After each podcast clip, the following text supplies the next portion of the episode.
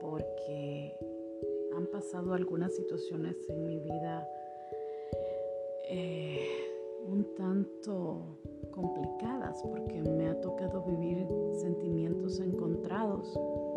Justo el, dos días antes del cumpleaños de mi segunda hija fallece por COVID una prima muy querida para mí y, y luego llega la fiesta de cumpleaños de mi bebé y luego me preparo para algunas otras cosas que llegan a mi vida y que sé y estoy segura y con la confianza y la fe en Dios que todo es para bien, porque así promete su palabra, que para los hijos de Dios todas las cosas les son para bien.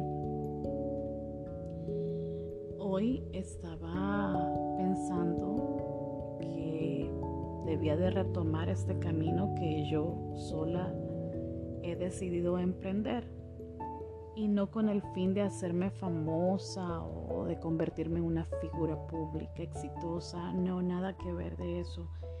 Yo he procurado mantenerme firme a la promesa que le hice un día a Dios de que iba a cumplir su mandato de ir por todo el mundo y predicar la buena nueva que Él tiene para cada uno de nosotros.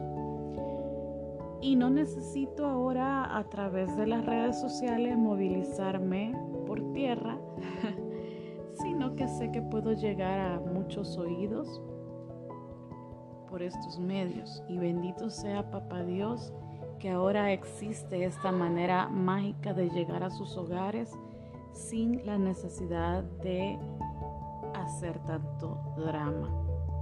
Pero saben, siempre busco eh, un tema que no sea porque yo lo quiera dar, sino porque sé que es un mensaje que viene de parte de Dios y dejo que Él sea el que, el que me oriente y me diga, ok Natalia, ahí voy. Eso es para ti y para tus hermanos.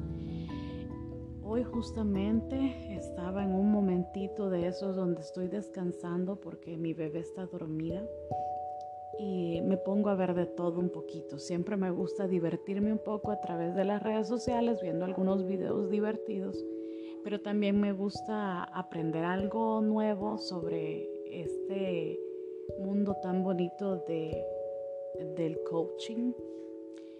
Y, y luego de pronto aparece algo, algo cristiano, algo para mí en medio de todas las tonterías que pueda estar viendo, parece algo maravilloso. Y digo yo, ok, aquí está, esto es. Y justamente eso acaba de suceder.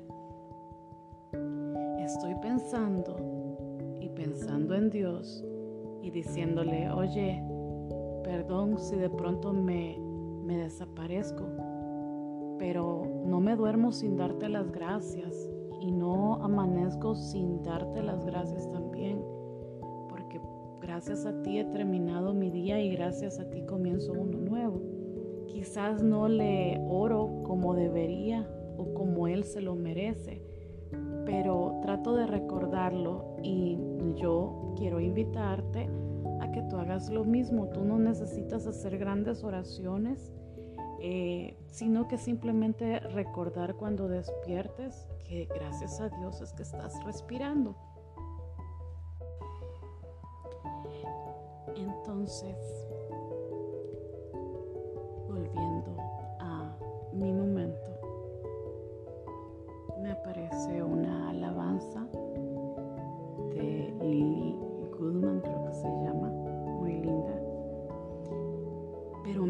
lleva no solo a escuchar la alabanza, sino que a un texto bíblico que podemos encontrar en 2 de Corintios 12, 9, sí, creo que es capítulo 12, versículo 9. Es aquella parte donde Pablo, ¿se acuerdan quién es Pablo? Es el perseguidor número uno de los cristianos, que en ese momento se llamaba Saulo de Tarso y que cuando se convierte al cristianismo se llama Pablo.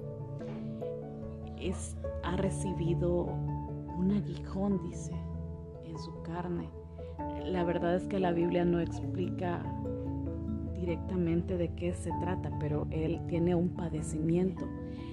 Ese padecimiento le ha pedido tres veces al Señor que se lo quite. Y en un momento de, de contemplación, él recibe la respuesta de Dios y le dice, bástate mi gracia, que yo me glorifico en tus debilidades. Hay muchas versiones, eh, hay diferentes eh, maneras de expresar este, este versículo, pero la idea es que hablemos de, lo, de lo que trae, del mensaje que trae esta palabra de Dios. muchas veces nosotros creemos que Dios no nos escucha cuando oramos por sanación, cuando oramos por quitarnos un defecto, cuando oramos y pedimos un milagro y, y pasa el tiempo y le pedimos una y otra y otra vez y decimos nosotros, ¿qué pasa si se lo estoy pidiendo con fe? Al menos nosotros creemos tener. Pero ya ven, por ahí dice que si tuviéramos la fe como un granito de mostaza, podríamos decirle a una montaña que se cambie de lugar y la montaña cambiaría de lugar. Así es que háganse la idea de cómo es la fe que nosotros tenemos normalmente. Pero ¿qué sucede cuando no somos escuchados? ¿Realmente no estamos siendo escuchados?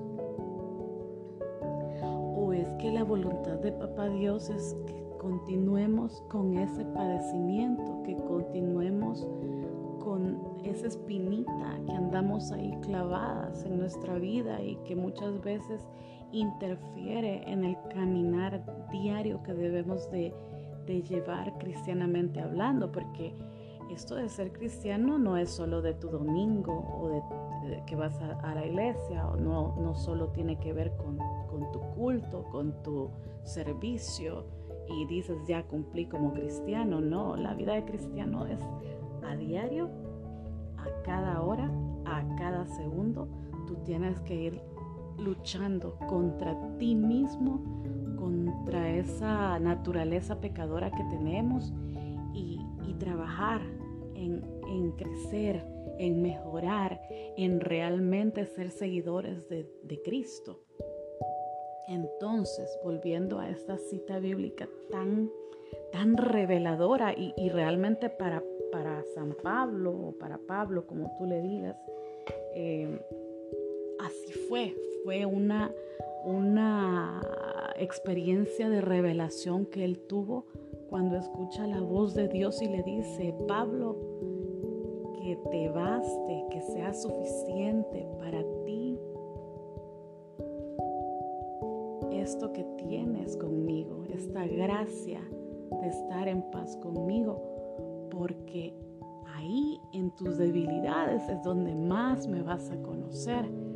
Ahí sufriendo con amor y con paciencia ese aguijón que no te voy a quitar nunca, porque sabelo, no te lo voy a quitar nunca pero ahí es donde tú vas a tratar de estar conmigo. Porque muchas veces esos padecimientos, esos sufrimientos, esas mañas, esa, esa situación de sentirse infeliz porque no tenemos una vida perfecta, es ahí donde Dios se mueve más. Es ahí donde Dios irradia su poder sobre ti, claro está, si tú le invocas, si tú le buscas. Porque cuántas veces no hemos experimentado que después de todo un calvario, que después de todo un momento difícil, de un momento de desesperación, has clamado a Dios y aunque ese problema o, o la salud no llegue o no se resuelva como tú has querido y has pedido a Dios, pero la calma te llega. Tal vez no has orado tú, pero alguien más lo ha hecho por ti y esa calma llega. Entonces, si comprendes, si comprendes de qué se trata esta vida cristiana donde no dejamos de ser la persona que somos, esa persona pecadora, llena de errores, llena de mañas, llena de, muchas veces de, tanto dolor. Eh, pero es Dios el que está ahí contigo y es el que va a suavizar esa carga que tú tienes que llevar, porque a lo mejor esa carga es la que te va a salvar. Esa cruz que, Dios nos ha puesto es la que nos va a ayudar, nos va a ayudar a liberarnos, no en esta vida, sino en la, en la vida eterna que Él nos ha prometido después de la muerte. Muchas veces te has preguntado por qué al malo le va bien y por qué a mí, que soy buena, que hago el bien, que sigo la vida cristiana, que voy a la iglesia, que ayudo, a mí me va mal. Realmente, eh, ante ese tipo de preguntas que nos hacemos muchas veces, yo te digo, ten cuidado porque eh, la palabra de Dios dice que ni, ni una hoja de los árboles se mueve si no es por el poder de Dios. Y ante esas situaciones de dificultad que llegan a tu vida es donde Dios te está llamando, es donde Dios te está diciendo, hey, acuérdate de mí, yo aquí estoy. Que te baste mi gracia, que te baste mi amor por ti. Y deja que yo me glorifique, deja que yo te demuestre cuán poderoso soy a través de esa debilidad que tú tienes. No se olviden, está en 2 de Corintios capítulo 12 versículo 9. Wow, qué palabra más poderosa para aquel entonces y para hoy. Porque la palabra de Dios es eterna y dice que perdura. Eso significa que no importa que eso haya pasado hace siglos, también te va a servir a ti. Entonces, ya para despedirme de ustedes, nunca renieguen de lo que ha llegado a sus vidas.